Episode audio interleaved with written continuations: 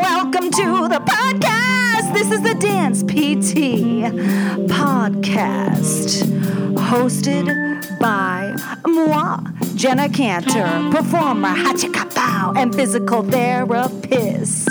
In our interviews, we will dive into all the things that can regularly help you. That's right, as a dance physical therapist with your patients. That's right. Please note that the purpose of this podcast is entertainment and is not here to replace any medical advice. That being said, we are all here to support each other, which leaves me at the most important message I want to leave you with. You are enough and never change yourself for anyone. That's right. You heard me.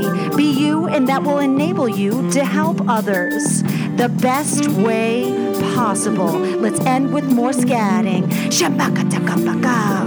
That's right. Jenna out. Hello, dance PTs, PTAs. I am literally just going to list off a bunch of people who were successful later in life. Yeah, okay? First one Stan Lee created his first hit comic, The Fantastic Four, just shy of his 39th birthday in 1961. Then from there, he went on to create Marvel, the characters Spider Man, X Men. Yeah. Nobel and Pulitzer Prize winner author Toni Morrison wrote her first novel, The Bluest Eye, at age 40, while she was working as an editor for Random House. And she won her Pulitzer Prize at 56 and her Nobel Prize at age 62.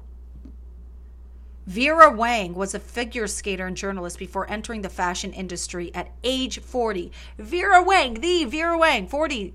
Today, she's one of the world's premier women's designers. Yes, she is. Emmy nominated actress and trans right activist Laverne Cox, love her, rose to prominence in Netflix's Orange is the New Black at age 41.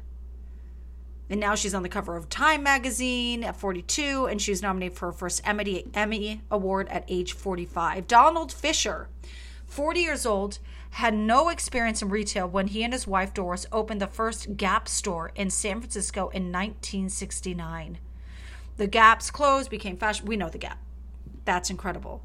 Samuel L. Jackson had been a Hollywood staple for years, but only had little bit parts before landing an award winning role in Spike Lee's film Jungle Fever at the age of 43 in 1991.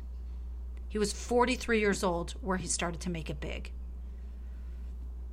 Kris Jenner was 52 years old when she met with Hollywood producer Ryan Seacrest in 2007 to pitch the idea for reality TV show Keeping Up with the Kardashians. Gary Heavin was 40 when he opened the first Curves Fitness Center in 1992. Robin Chase co founded Zipcar at age 42 in 2000. Zipcar! Sam Walton had a fairly successful retail management career in his 20s and 30s, but his path was an astronomical success at age 44 when he founded the first Walmart. Henry Ford was 45 when he first created the Model T car in 1908. Jack Weil was 45 when he founded what became the most popular cowboy rail, cowboy wear brand, Rockmount Ranch Wear. I wouldn't know. That's not that's not my world. Rodney Dangerfield, the legendary comedian, did not catch a break until he was 46 years old and he appeared on the Ed Sullivan show.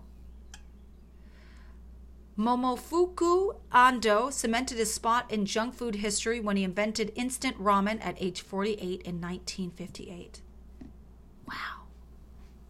Julia Child, 50 years old when she wrote her first cookbook, launching a career as a celebrity chef. Jack Cover worked as, as a scientist for NASA, IBM, before he invented at age 50 the taser stun gun in 1970. Betty White, most awarded winning award winning comedic actress in history. She became an icon at the age of 51 in 1973 in the cast of the Mary Tyler Moore Show.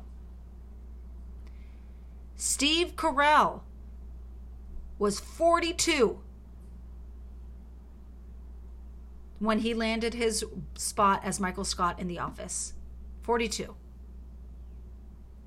Tim and Nina Zagat were both 51 years old lawyers where they published their first restaurant reviews under the Zagat name in 1979. I actually know their son. ah, this is just incredible.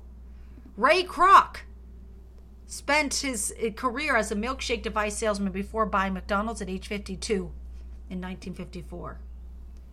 Wally Blume had his own ice cream company, Denali Flavors, at age 57 in 1995.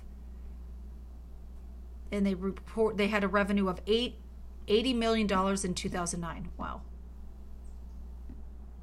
This, this is incredible. This list goes on. Wow. If you are feeling discouraged and like it's too late, it's not. That's it. Use these examples. Mm-hmm.